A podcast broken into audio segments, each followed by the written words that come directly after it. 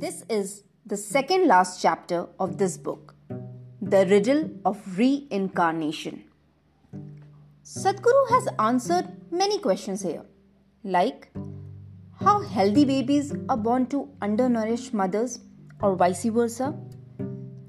Are people like Hitler and Gandhi punished or rewarded in their next lives?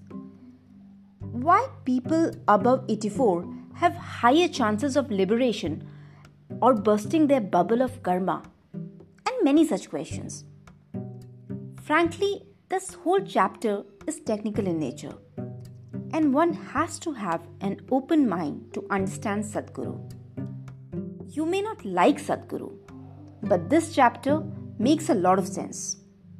Of course, he does not like to answer all our queries because he says certain things have no arithmetic around it. Yes, we have multiple lives. We are reborn again. But instead of focusing our energy on reincarnation or afterlife event, we must learn to live well.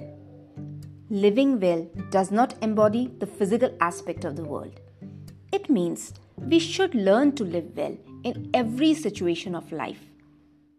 Material, emotional, physical, and psychological aspects do not hamper our quality of life. We are what we feel inside. It's an art.